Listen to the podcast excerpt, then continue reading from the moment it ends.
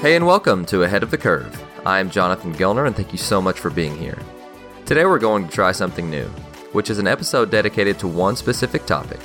I wanted to do an episode that involved multiple perspectives, so we had a vote on Twitter for the topic and a Google Doc to write in your responses once we chose the topic. If you like how this episode turns out, I plan on doing these during the first week of each month with the help from you guys, and this will take the place of the regular Thursday episode for the week. Let's jump into the show. So today's show is about batting practice, and how we can make that hour or so the best use of our time, and not a colossal waste of time. Well, let me start off by plugging a resource that all of you guys need to download, and that's Evernote. Evernote is a free app, and there's a pro version as well, but the free app will allow you to take notes on two different devices, and they'll sync up. And I've got notes from about five or six years ago that I consistently go back to, and anytime I'm listening to a podcast, anytime I'm looking something up on Twitter, anytime I find something in a book or an article that I think is really good, you can title any and every single one of your tabs, and you can also, you know, write in and do whatever, and it'll link up to the computer. It's been an awesome resource, and it's just been one of my favorite and especially free resources that I've ever used, and I, I use it daily. So make sure you guys go check that out. I know you guys are really into resources, and that's something that's made my life a whole lot easier.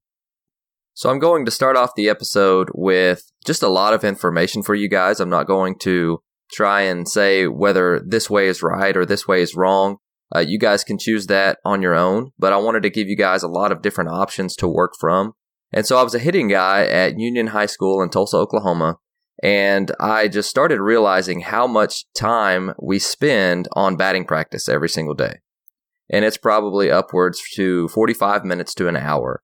And so we started counting swings, and we started just noticing different trends of how some of our players were great batting practice guys, and then it just didn't ever translate over in the game. And so we started counting swings, and for an hour of batting practice, you know, you've got five swings per round, five rounds, and then you've got a bunt station, or you may go hit off a machine, and you may get fifty swings in an hour. Well, if you're looking for the most bang for your buck, that's really not a great opportunity or option. So this is also about the time that Twitter is, you know, hitting Twitter is starting. And so I started following a guy named Pete Lorenzen. And at the time, it was just Success Leaves Clues, and I had no idea who this guy was. He's now one of the hitting guys for uh, the Cleveland Indians minor league system. And he sent out this B P formula.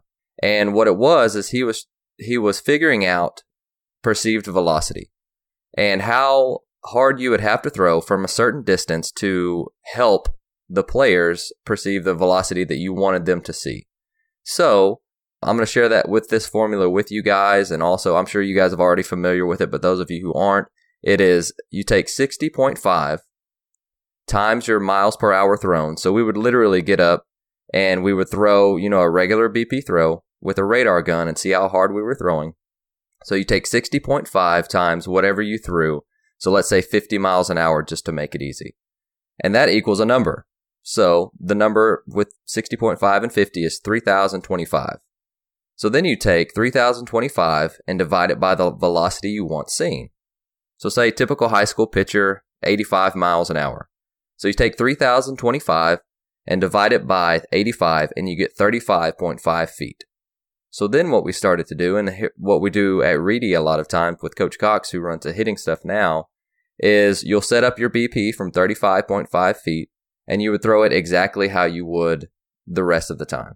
So exactly how you would, except you're, you're now there, it's a shorter distance, and now you know that perceived velocity is equal to what you're trying to see in a game, rather than just, you know, fifty mile an hour cupcakes from fifty feet.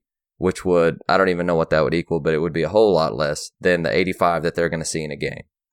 Another thing we love to do is mixed B P, which is mixing in off-speed pitches, curveballs, changeups, and whether or not they're very good is besides the point.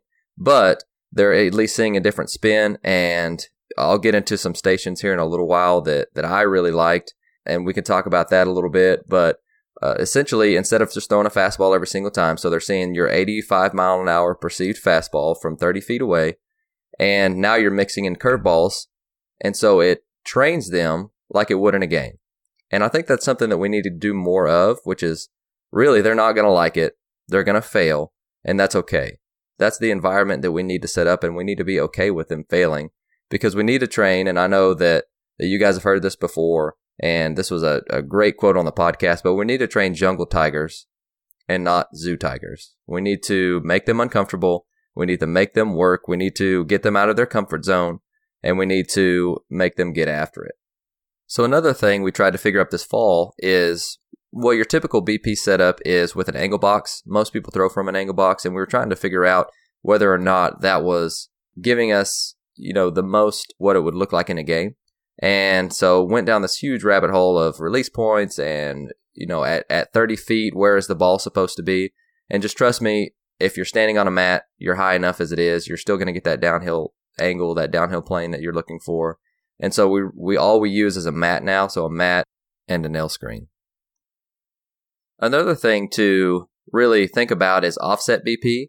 I know there's a lot of great research out there over setting up, you know, B P uh, offset just to try and uh, replicate release points from pitchers from the left side or the right side. And I know that Driveline does that with Jason Ochart, and I will uh, link those down in the show notes. That's something to think about, especially if, if we're using a machine, which great tool.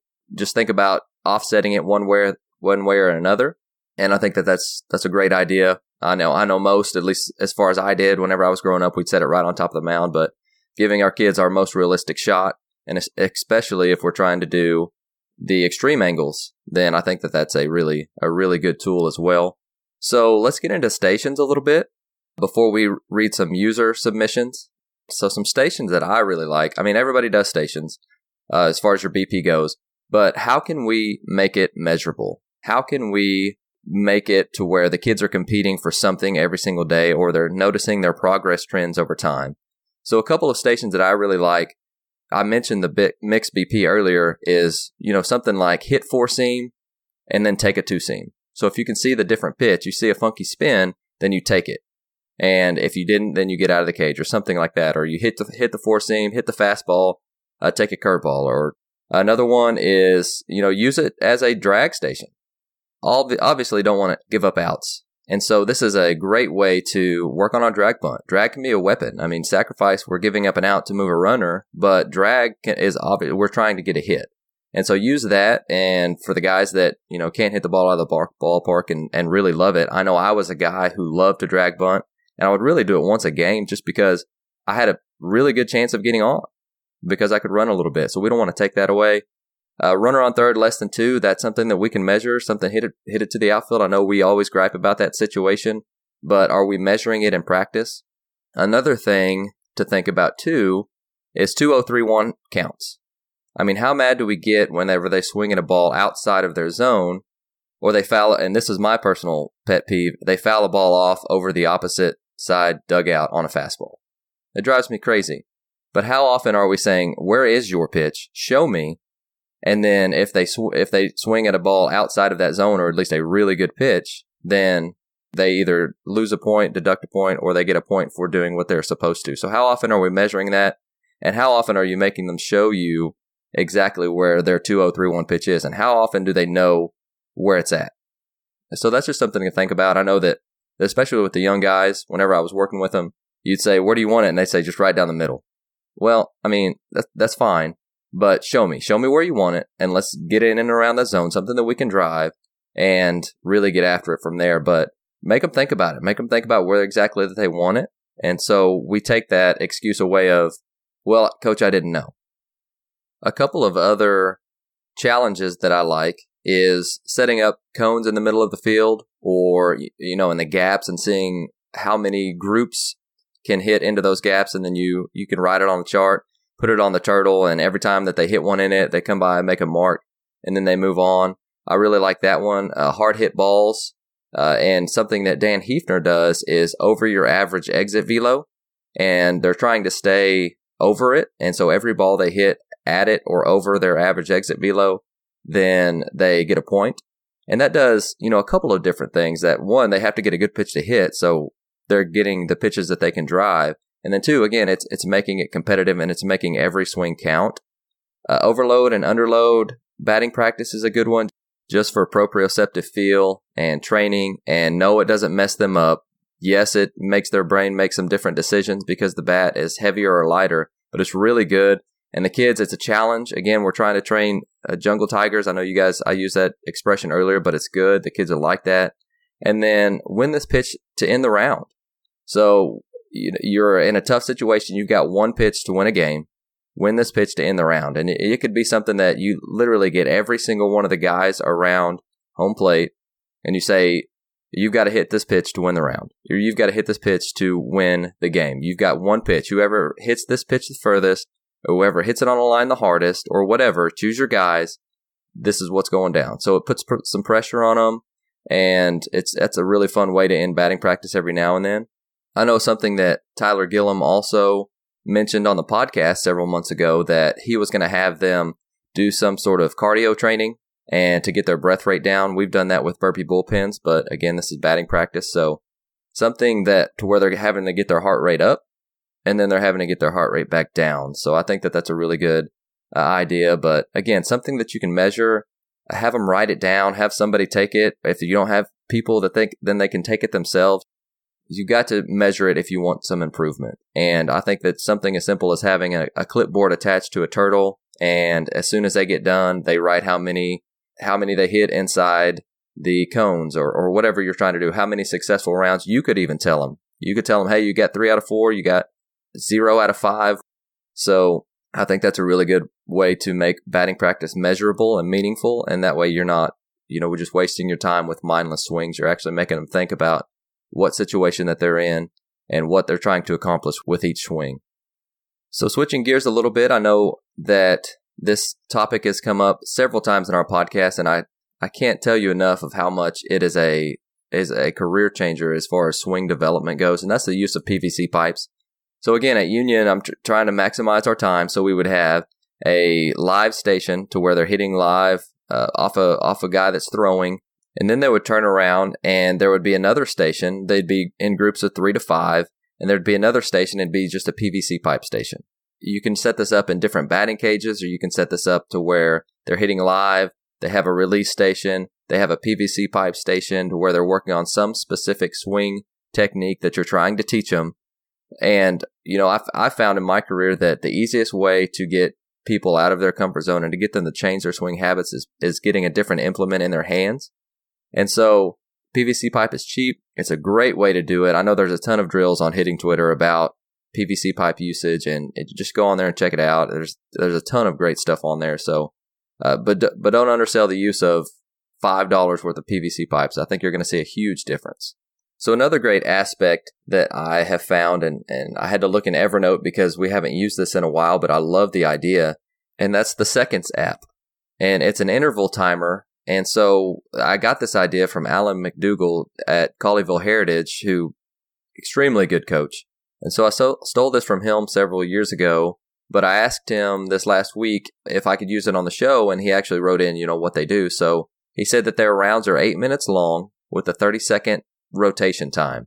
So they'll have an eight minute timer with thirty seconds in between, and it, it'll tell them over the loudspeakers, and you can set it up with this timer, whether there's a minute left, whether there's two minutes left, whether they're halfway. You can play music behind it, which is really good. And he said they usually get a, the controlled portion, which they chart, and they have about one minute rounds of three in which he releases them to swing away. He said it's been great for them. This all goes while a playlist of player-selected songs is playing over the stadium. And I love that idea. I think that's something that we can all take away. In the Seconds app, I think it's five bucks or something really cheap. But how often do we as coaches stay on time? And so depending on your coaching style, and you're extremely organized, then this is a great thing to set up with your program. I, I think it's a fantastic idea. So another example that I stole several years ago that I stored in Evernote, and I had to go back and look on what they did, was Notre Dame batting practice. So Brian Kane did a Periscope with Notre Dame several years ago. I think he still works with them to today, and he videoed their batting practice on what they did. And so I wanted to share that with you guys. They're in the cage, and they measure execution or quality of contact, and then after their round is over, their next station, so they'll go out on the right side of their station, they'll release and refocus, so you're deep breathing, you're clear it, get rid of it, let's move on. The next station, they would move behind the turtle, where they would have a machine set up right behind and in, in between the backstop and the turtle. And so they would have a quality bunting stations, and they would measure it. So they'd have cones set up. So they're, they've got a feeder on the machine, and he is uh, feeding them balls to bunt and to try and get between cones. And so they'd measure how many they get. The next station would be the on-deck routine. So they would go through their on-deck routine, whatever that is, and, and you can video all of this so you can go over it. And again, anything that's measured can be improved. So you're going over your station one in the cage, station two, release, refocus, station three, behind the turtle, quality bunting station, station four, on deck routine, and you're videoing all of this so you can go over it on a, at a later date if you need to. And again, video doesn't lie. And so I love that. I really like that, that that's set up there. And, and I think that that's a great idea.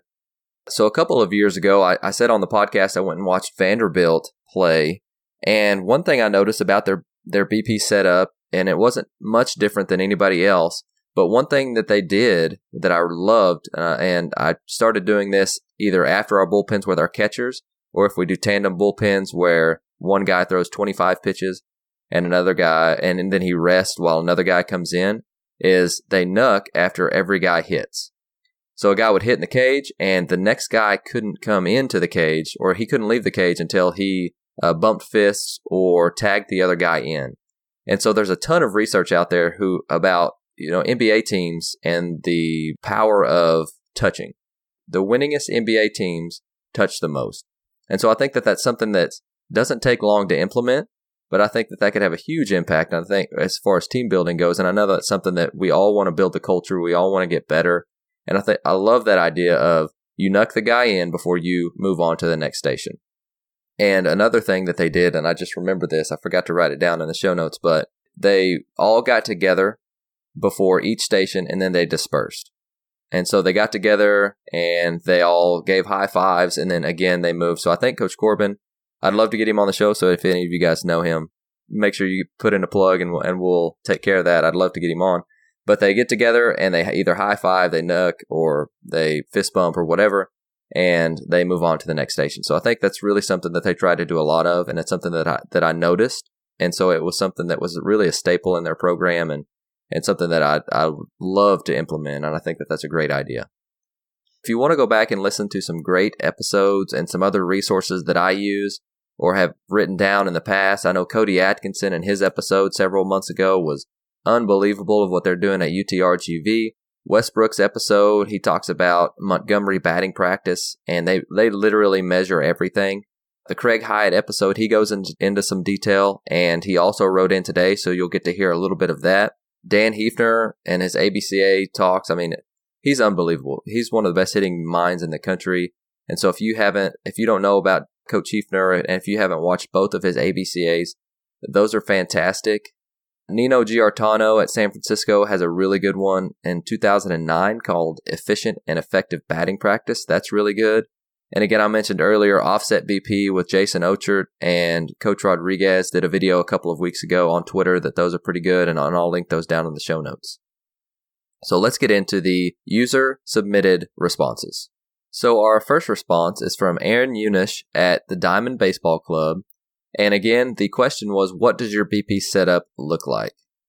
And so Aaron wrote in that this is for a thirteen U select baseball team. They have twelve coach or twelve players and three coaches.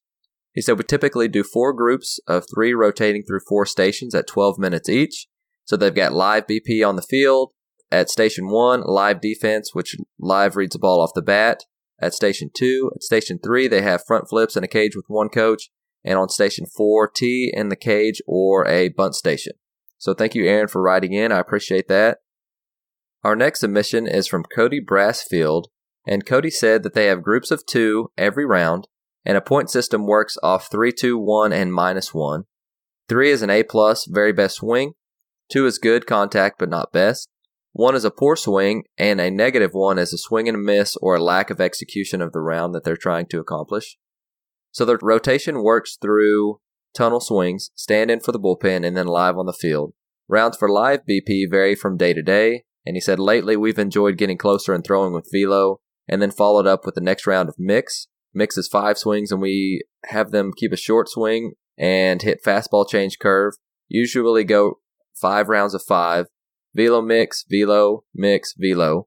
And he said when they stand in for bullpens, they have to recognize pitch type and call it out before it hits the mitt, or they will just have them say ball as soon as they say spin, not necessarily ball or strike. They're just calling ball when they see the ball. And again, Cody, thanks for writing in.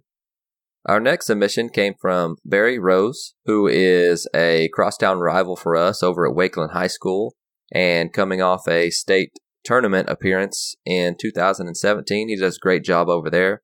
And he said they have four groups, four rounds. Group one is in the roll away in the, on the field. Group two is in a right field cage on a machine, velo same as the next opponent, pitcher. And T groups, groups of four. The other two groups are on defense, and the infielders are taking fungo on both sides from the P Os. The rounds included, the first round is two sacks, five oppo. Second round is push and drag, five ahead in the count. Third is slash, hit and run, five, two strike. And then fourth round is five, you're ahead, and swing away. So thank you, Barry, for writing in. Really appreciate that. Our next submission came from Rick Weaver, friend of the podcast. I had Tom Held on, and, and Rick is, is Tom's right-hand man, and they do a great job over at Defiance High School in Ohio. And he said, we have two types of B P. The first is when we hit in our facility. We have six cages. Each cage, we try to work on something different and incorporate Driveline's overload and underload swing program. A sample day would have eight stations. One, bat swings, so heavy bat, fungo bat, regular bat. Two, hit tracks with home plate, pitching machine, work on live at bats with programmed pitches. Three is curveballs with a hack attack using a heavy bat. Four is live B P with a hitting jacket and regular coach, or regular bat, coach is throwing. Five is front toss with a heavy bat and a regular bat and hit regular balls and weighted balls. And six, tee with softballs and weighted bat. Hit the length of the tunnel. And then seven, tee with tennis balls and a fungo bat hitting the length of the tunnel. Eight is band work. He said when we finish what we call the eighty game, so we split the team into two teams and each player gets four swings. You get one point for an exit velo over eighty, two points for an exit velo over ninety, and four points for an exit velo over one hundred. And if you do that and hit a live drive off of the back, double your points. The losing team has to run. I love that. It's awesome. The second type of B P we do is on the field. When we do this, we call it two position, and we have two guys at each position play every ball live. The B P part will have the traditional situations and defense has to play it live. For example, if we say there's a guy on first, every ground ball of the infield is working on turning two. And if a ball is hit to the outfield, the outfield has to play it live and hit the proper cut. The last swing for each guy is live, and they keep it keep running until they get into a rundown, and that's how we incorporate rundowns into practice. I love that. Thanks for writing in, Rick. That's a fantastic job, and I think you guys do an awesome job up there, so thank you for sharing. The next write-in comes from a person that you guys all follow, Craig Hyatt. Best follow on Twitter for hitting stuff, in my opinion. But he wrote in and said, they have fourteen varsity guys on a normal hitting day. They have one three to five minute P V C pipe station, three feet, one inch, one to two arms, drills, constraint moves, walking line rhythm moves. Two, they have ten minute T drills, half cage, front toss drills. Three, three group field group hitting circuits for forty-five minutes on a field together, and they will either get a curveball or fastball machine. Front angle toss, integration to that, and regular B P rounds. The on-deck batter will have tee hitting or soft toss weighted balls or swing and track with a five-foot P V C pipe. They may use overload and underload bat variations with this also. They just hit, no situational hitting, rounds of six to eight swings for coach-thrown B P. Cage group will do their individual drills and shag group. If we do the curveball machine on the drill, we will always do a hard front toss in from an angle alternating with machine. If we do the fastball machine, we will do soft angle toss away. If we know what we are facing, we will try and simulate that. In the first eight days of our season, we went through about thirty different drills. Each player has picked what is the most useful to them, and then they have their own routine. And we try to balance doing what they need, what they want, something new, and something really hard. Absolutely love that. That's awesome. Thank you, Craig, for writing in. So next up we have Garrett Cox, and Garrett wrote in and said, we have stations with two thirty-five-foot cages and three soft toss and tee stations. We have some sort of on-field B P while groups are hitting in those stations and live fielding on the field as well. We mix up types of the on-field drills that we use. We also add in base running off of hit balls in play. Runners act like there are less than two outs on every hit, or we might have a hit-and-run period where the hitter practices finding the ball off of the bat while the hitter focuses on hitting a hit-and-run. I like groups of three, have one runner, one resting, and the third hits. A few weeks ago, I tried playing cards mixed up in the B P, called it Texas Hold'em, like the poker game. First round, they got three cuts, the flop in the poker game. Second, they drew a card from a stack and that only contained two to five cards of all suits, and this was their second round reps, the turn in the poker game. And then there was the river card for the third round. The kids enjoyed the suspense of not knowing how many rounds they were going to hit, but didn't like it if they drew a two. We've done rounds where each hit and run you have, you run around every base before the defense can throw it around to make it make it to home plate. We call that beat the ball. We played Moneyball, where you get four cuts, and the last cut is the Moneyball that you get an extra base hit and some points for your team based on what base that you reach. We also developed a game we call we dubbed Powerade Alley, where we set up cones in left center field and right center field gaps. And if a ball reaches one of those gaps in the air before it touches the grass, before a defender touches it, it counts as two points.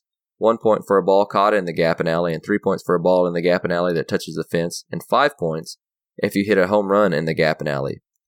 We do rounds of five, three, and one, and the last swing worth, last swing worth double points, and you earn points for the swings for your team, and the winningest group gets a Powerade after practice. Love it. That's awesome. Fantastic idea. Our next write-in comes from Trey Cobb, and he said it depends on the day, the need, and the focus. Yesterday's B P, we needed to work on hit and run and reading it, reading it from the bases, as well as working on Uh, two strikes with the runner in scoring position and driving runners in. So we had three rounds and base runners at first for the first round, second for second round, and third for third round. And they executed at least twelve swings of the fifteen. They got a fourth round. Fight for the fourth at bat is what they called it, to see how many consecutive line drives they could hit. For defense, we put twenty runs on the visitors and the guests for twenty plays on the infield and the outfield. We put ten innings up for ten double plays that needed to be made.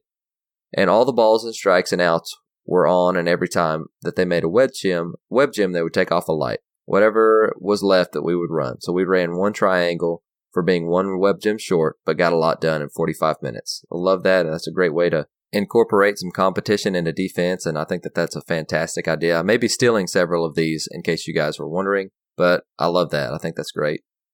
So our last submission comes from Frank Duran. Thanks for writing in, Frank. And he said, depending on focus of the day, but here's an early season day before games start.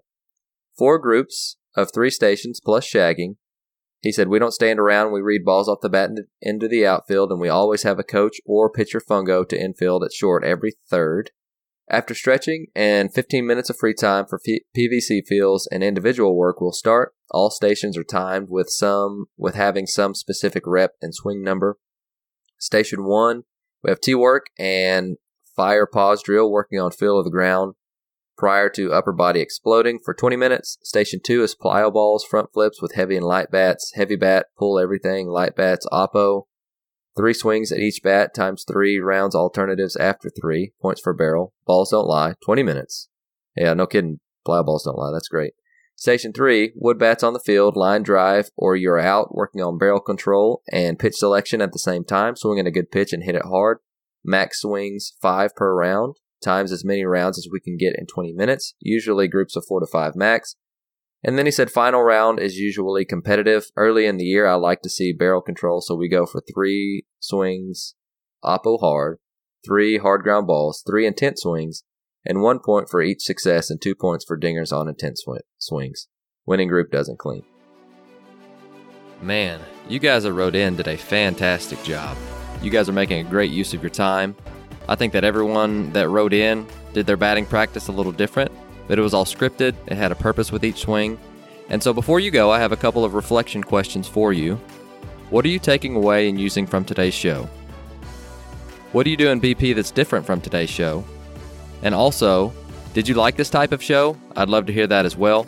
Either let me know at AOTC underscore podcast on Twitter, or email me at j gellner seven at gmail dot com. So with this type of show, I'm leaning on our listeners for content and interaction, so don't be afraid to write in. Don't be so naive to think that there's not something that you guys do that can't help another coach. And if you'd like to stay up to date with the mini clinics and know the upcoming topic and potentially be a part of it, sign up below using the Mini Clinic Monday sign up link, and I will email out the new content and what the upcoming Mini Clinic Monday topic will be. There will also be a Google link involved, and so you guys can click on that and just fill out your answers. It shouldn't take very long. Again, I promise that there's something that you can do that can help other coaches. So other than that, have a great week.